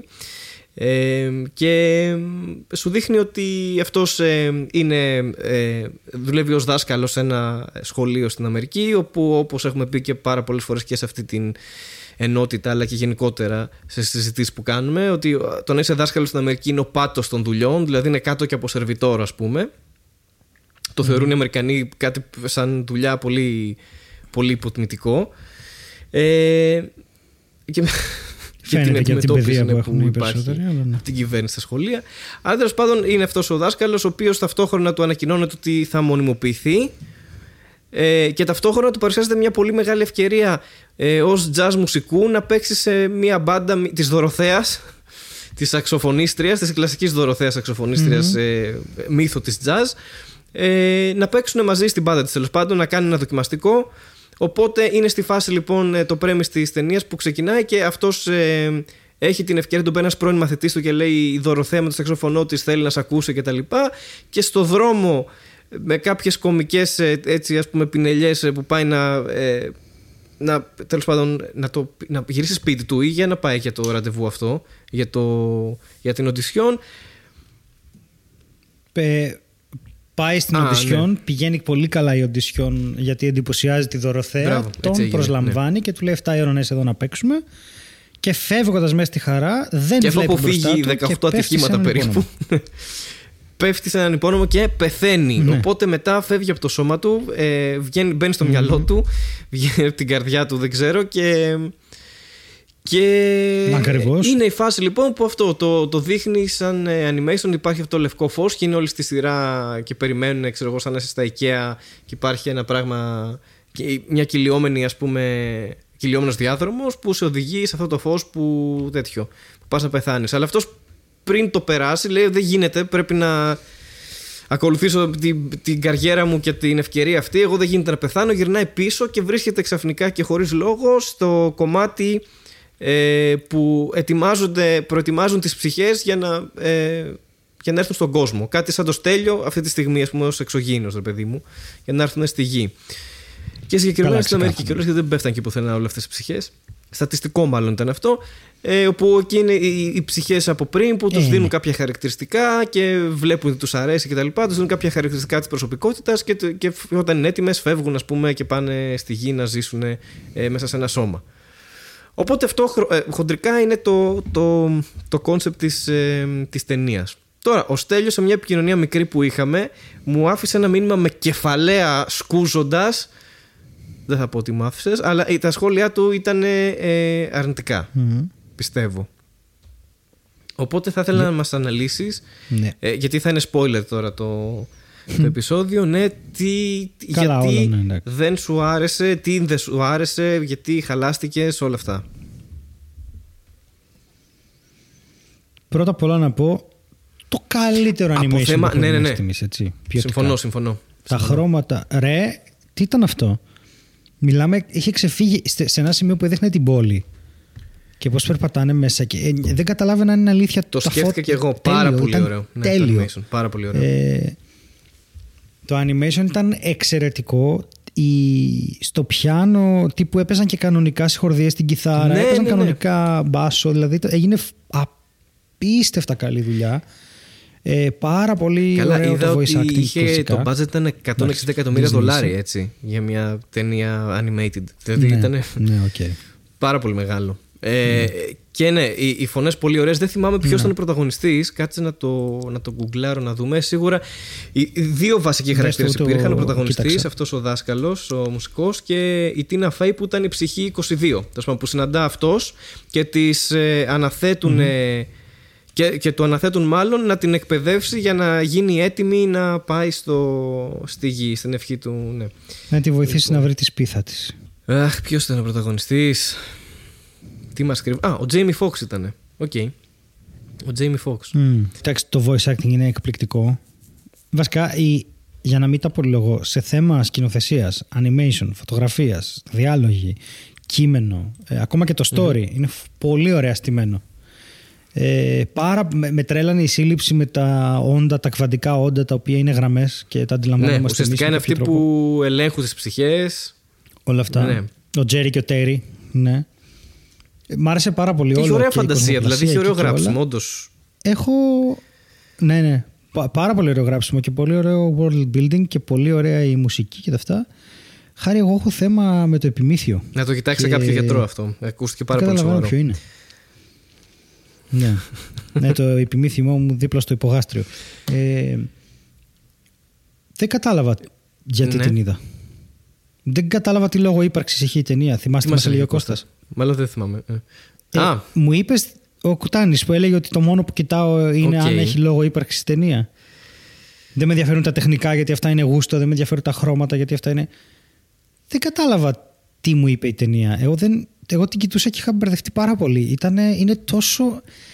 Αρχίζω και πιστεύω ότι ένα μέρος της Αμερικάνικης βιομηχανίας είναι τόσο χωμένο σε αυτό που κάνει που δεν νομίζω ότι καταλαβαίνει ότι αυτά που λέει είναι ναι, Δηλαδή, πρώτα απ' όλα υπέθεσε ότι, ναι, ότι όλοι ερχόμαστε Ναι, προκαθορισμένοι. εντάξει, τώρα αυτό είναι ένα σύστημα που στο επίπεδο της δικής τους μυθοπλασίας, ρε παιδί μου, ότι έτσι συμβαίνει. Εγωκεντρισμό ότι και πρέπει να δικαιολογήσει το γιατί εγώ είμαι εγωιστής, ας πούμε, γιατί Ρε εσύ. στην ψυχή μου αυτοί που με έχουν προετοιμάσει και να με στείλουν σε ένα σώμα, το έχουν, ναι, βάζουν κάποια χαρακτηριστικά, ξέρω εγώ, και σε στέλνω ότι είσαι έτσι. Τέλος.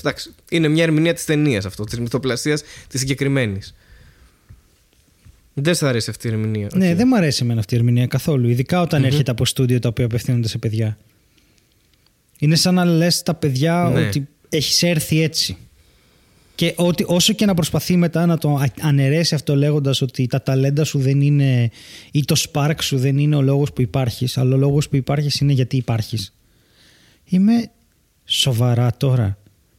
Είστε 300 εκατομμύρια εκεί και λέτε την ιστορία ενός μαύρου μουσικού που δεν έχει να φάει παρόλο που είναι ταλεντάρα και δεν την παλεύει να είναι δάσκαλος και του λέτε ότι το λάθος που κάνει είναι ότι δεν ζει αρκετά.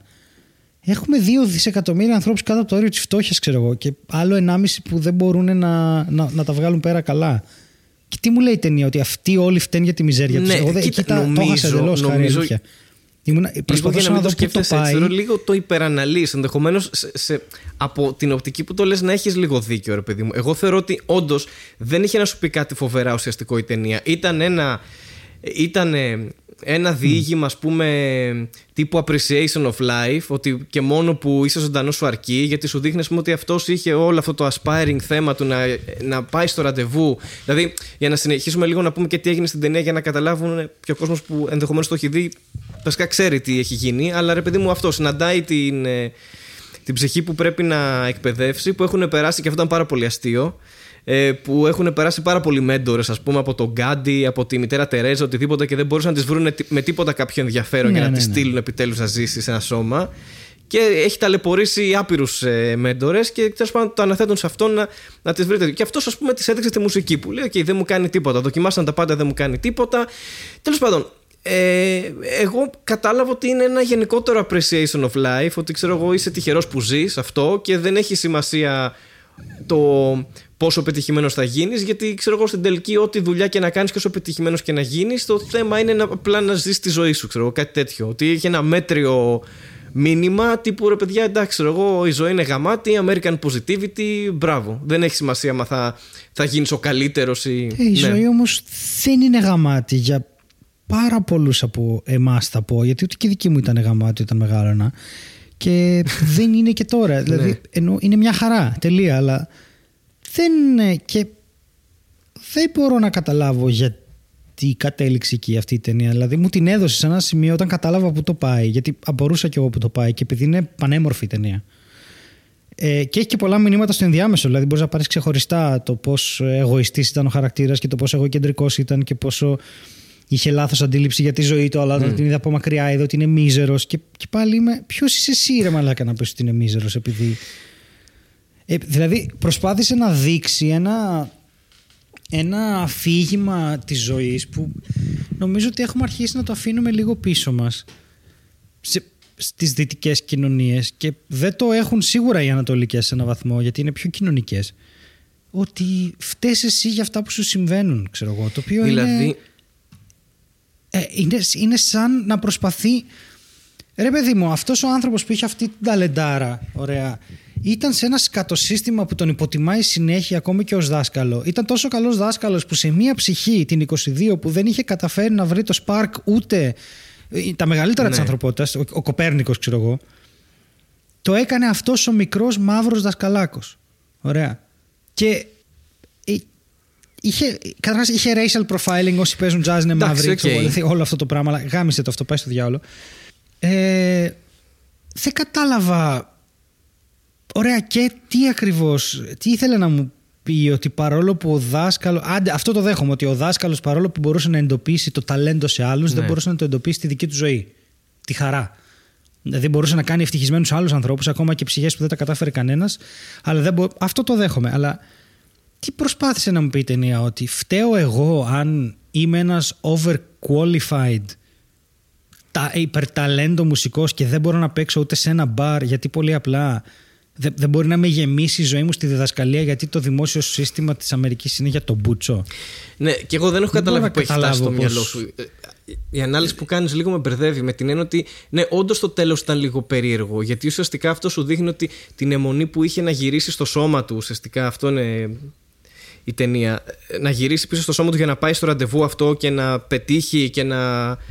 Αυτό, τέλος πάντων. Ναι, και, και μετά, ας πούμε, Και μετά όταν δεν το του άρεσε. έκανε, ξέρεις, ε, ε, ζει αυτή την, ε, την αδρεναλίνη της στιγμής, πόσο γαμάτο είναι αυτό που κάνω κτλ. Και ξέρεις, τελειώνει κάποια στιγμή και του λέει: Ωραία, και τώρα τι κάνουμε; Ε, λέει: Έρχεσαι αύριο και ξαναπέζουμε το ίδιο πράγμα.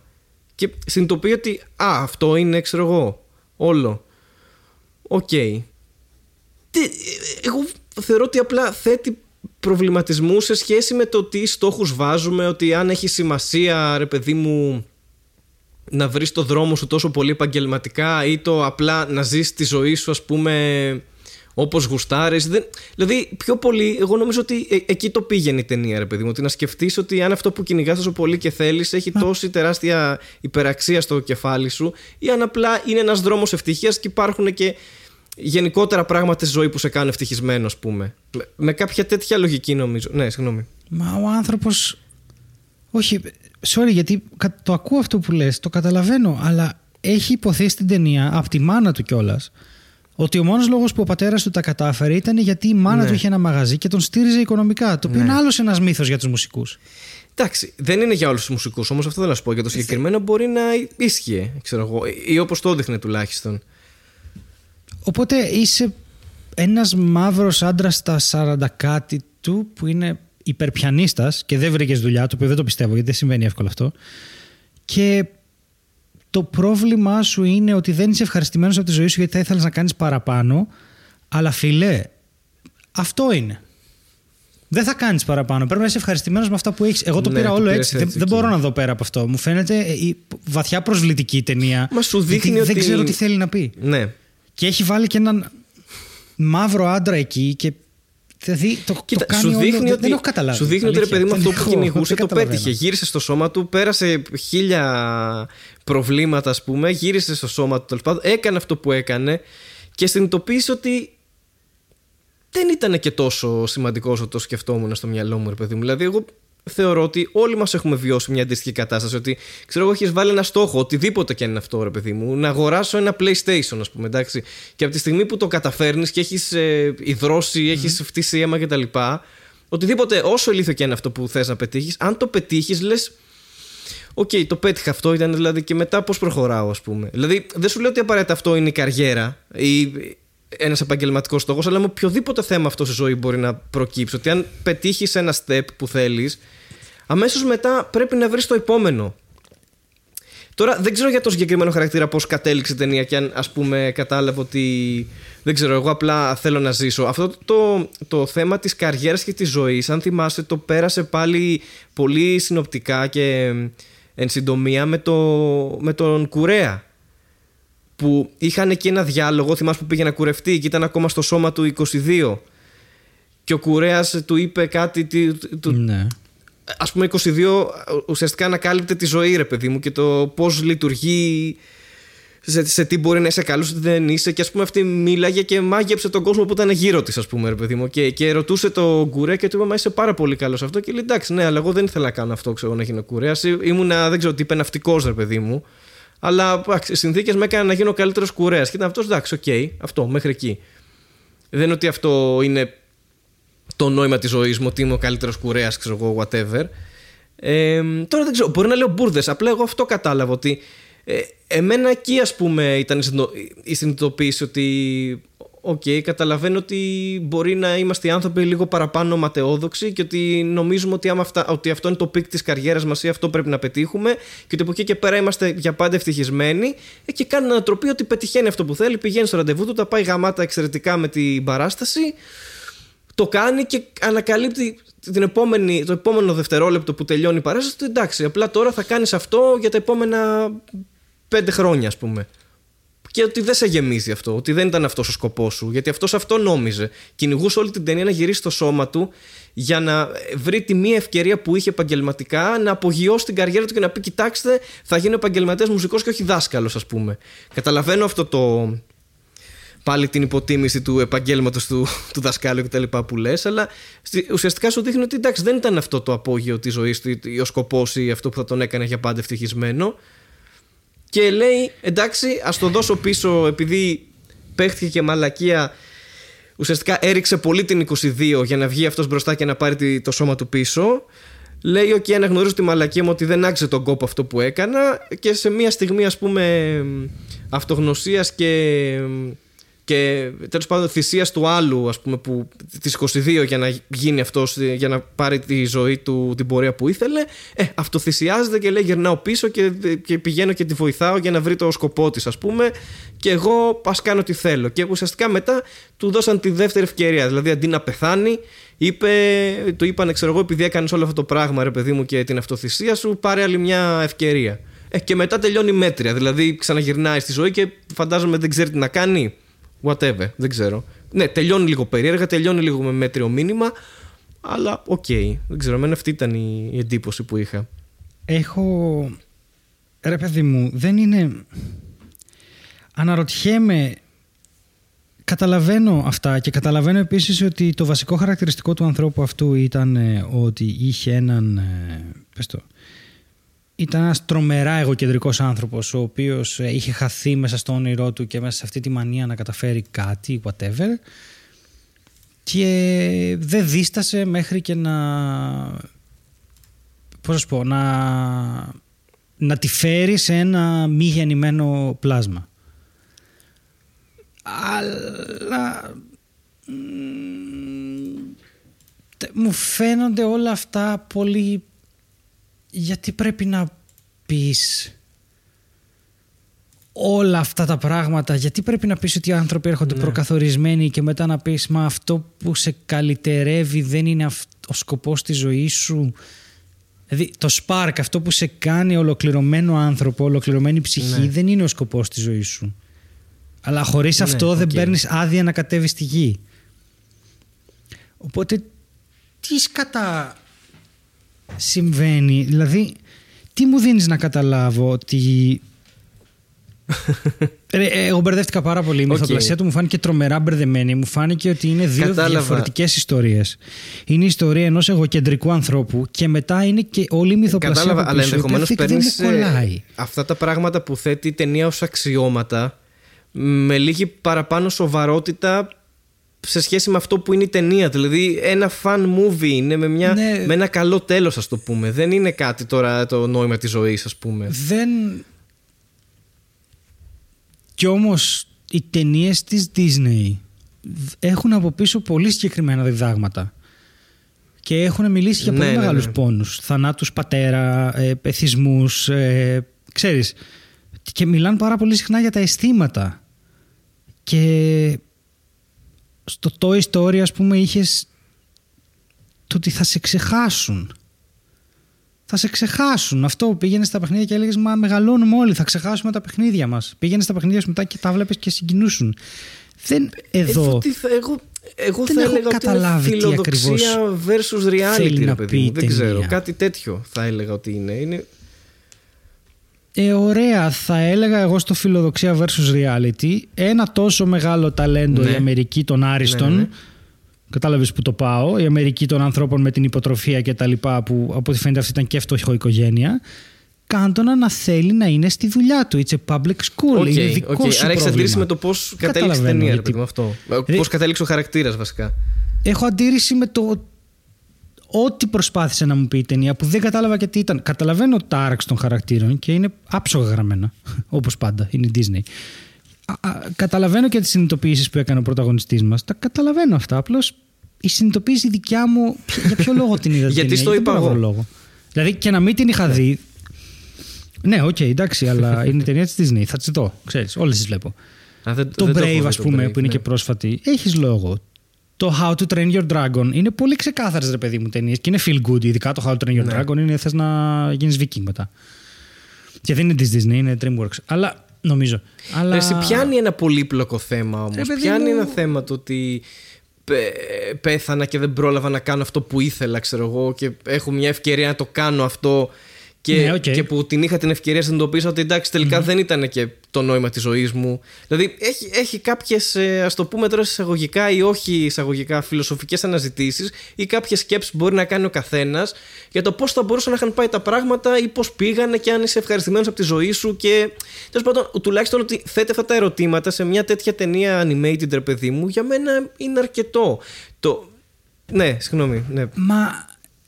Άμα. Ε, Τώρα όμως όμως κολλάω γιατί σου έχει πει ότι αυτός, ε, η, η- η ψυχή του για να ολοκληρωθεί γεννήθηκε με κάποια χαρακτηριστικά. Άρα μέσα στα χαρακτηριστικά του ήταν να είναι self-centered. Άρα δεν μπορούσε και να ξεφύγει από αυτό επειδή γεννήθηκε έτσι. Άρα το να το σκεφτεί διαφορετικά δεν είναι τόσο Νομίζω εύκολο από ότι τη στιγμή για που τη δική του γεννήθηκε ψυχή, έτσι. Ναι, δεν, Κατα- ε, κατάλαβες. Ουσιαστικά δεν ήξερες τι ισχύει όμως. Γιατί στι ψυχές που. Αυτός τώρα από το κομμάτι που είχε πεθάνει, ρε παιδί μου, και ήταν μια ψυχή που είχε πεθάνει και πήγαινε για την ε, άλλη πλευρά, ας το πούμε. Στο να πάει πίσω που πάλι, ναι, δεν σου εξηγεί πώς βρέθηκε στο, στο κομμάτι των ψυχών που δεν έχουν φτάσει ακόμα στη γη. Δηλαδή δεν στο πολύ εξηγεί. Αυθαίρετα μπαίνει εκεί σε αυτόν τον κόσμο. Ναι. Και κατά λάθος, ρε παιδί μου. Και δεν στο εξηγεί και ποτέ. Και αυτό κυνηγάνε. Ότι πώς μια ψυχή που ήταν να πεθάνει μπήκε στο κομμάτι των ψυχών που δεν έχουν ζήσει ακόμα κάποια ζωή, ρε παιδί μου. Δηλαδή κάποια πράγματα είναι αξιώματα της ταινίας που δεν τα εξηγεί. Και για την ψυχή αυτού νου. Δεν σου είπε ότι αυτός είναι έτσι, έτσι, έτσι και έτσι. Και ε, έφυγε στη γη. Δεν ξέρεις. Ήταν ανομαλία του συστήματος αυτό που έγινε και πήγε στις ψυχές που προετοιμάζονται και τους δίνουν έτσι τα χαρακτηριστικά. Για αυτόν δεν σου είπε ποτέ ότι αυτός είχε αυτά και αυτά τα χαρα- χαρακτηριστικά. Γιατί και αυτός είχε μια λαθασμένη εντύπωση για τον εαυτό του. Νο- Είδε τη ζωή του, ας πούμε, και λέει: Εγώ νόμιζα ότι δεν ήταν τόσο χάλια, ας πούμε. Και τελικά εδώ βλέπω ότι είναι χάλια, ξέρω εγώ. Δηλαδή το. Και ποιος το κρίνει αυτό; Ναι, ο ίδιος Ο το ίδιος το έκρινε. εαυτός που κοιτάει πίσω; Έτσι δεν το έδειξε. Εγώ αυτό κατάλαβα, ρε παιδί μου. Το ίδιο στο. Λέει: Αν θυμάμαι αυτή τη φάση, αλλά δεν θυμάμαι ότι ήταν τόσο. Πάτησε το κουμπί η άλλη ψυχή και του δείξε τις αναμνήσεις. Κοίτα, κοιτάω λίγο τα reviews και βλέπω ότι είναι Ναι. 5 στα 5. Εντάξει. ε, οπότε μάλλον εγώ κάνω λάθος. Αλλά βλέπω εδώ ότι... Εντάξει, ρε παιδί μου. Ε, βλέπω εδώ reviews. Στο, κοίτα, στο Rolling Stone βλέπω Soul strives to help us remember that life itself is a blessing even when it doesn't go as we planned. But life itself is not a blessing when you are born without chances. Κα, καταλαβαίνουμε τι λέμε. Είναι πάλι...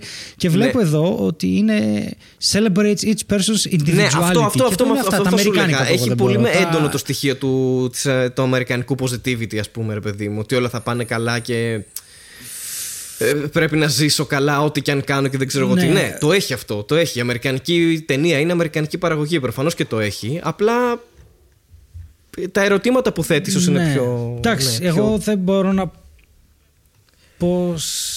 Βλέπω εδώ και Unboxaholics, ε, η, η, η Pixar στα καλύτερά τους και το αλάνθαστο σερί και εγώ λυπάμαι. Εγώ αλλά ξέρω δεν ότι είσαι ο βλέπω- Δανίκας όχι, του δεν- Netflix Corner. Αυτό ξέρω. Ότι όλοι θα γράψουν 4-5 αστεράκια και εσύ θα βάλεις Ναι. 1,5 γιατί είσαι εγκάθετος και ερπετόμορφος και εξωγήινος.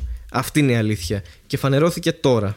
Καλά, αυτό, αυτό ισχύει. Ε, αλλά άμα τη συγκρίνω Ναι. με το App ή το Inside Out ή το Μπαμπούλας ΑΕ Τα θεωρείς, τη θεωρείς που είναι κατώτερη. δικά του. Το App είναι μια από τις ταινίες που νομίζω ότι έφαγα μπουνιά εγώ και το πτώμα μου σε Ναι. Φοβερό όσα το App. χρόνια συμβεί. Δηλαδή το App έχει, έκλεγα, δηλαδή ήθελα να, φ- Και ήθελα να κανείς δεν χτυπήσω περίμενε το ποτέ κεφάλι ότι μου θα στον τοίχο είχε στο App. πρωταγωνιστεί Ο το Μπαμπούλας- Ζάχο Χατζηφωτίου. Επίσης, γκουγκλάρετε Ζάχο Χατζηφωτίου και Ναι. το γεράκο του App. Είναι το ίδιο πρόσωπο. και υπάρχει ένας αστικός μύθος ότι Ναι. όντως το, το σχεδιάσανε με βάση το Ζάχο Χατζηφωτίου. Βέβαια στο Ζάχο